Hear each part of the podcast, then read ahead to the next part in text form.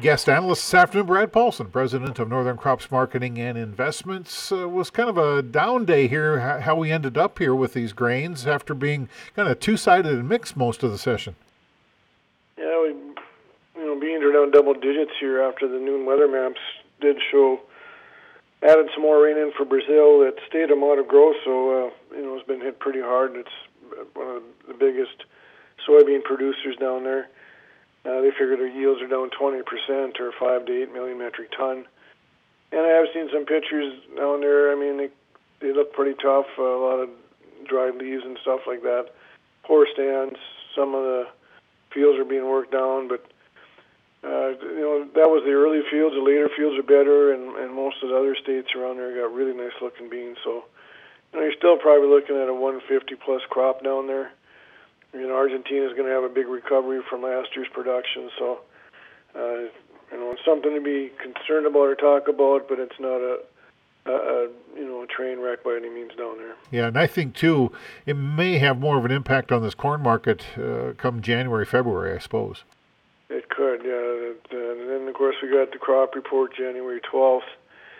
Uh, you know, we're looking probably for lower wheat acres is probably going to be the one of the main themes of that report is the RMA, risk, you know, crop insurance people put out numbers this week that winter wheat acres could be down a million and a half to two million, which kind of everybody was thinking anyway. As last year, that crop insurance for winter wheat really attracted the acres, and uh, that's why we had such a big crop of wheat. But uh, also, uh, the country of France wheat, winter wheat acres are down about 10, 11 percent due to the extremely wet fall they had, and those are the lowest wheat acres that uh, you know they'll be seeding for uh, you know quite a few years, 20, 30 years. So, so the wheat story does kind of get a little more interesting as we go forward here, but uh, you know we need to see some demand. The demand went to uh, Russia again. Egypt bought all Russian wheat here this week again, which was kind of anticipated also but uh, you know we're kind of in this holiday trade, uh, low volume,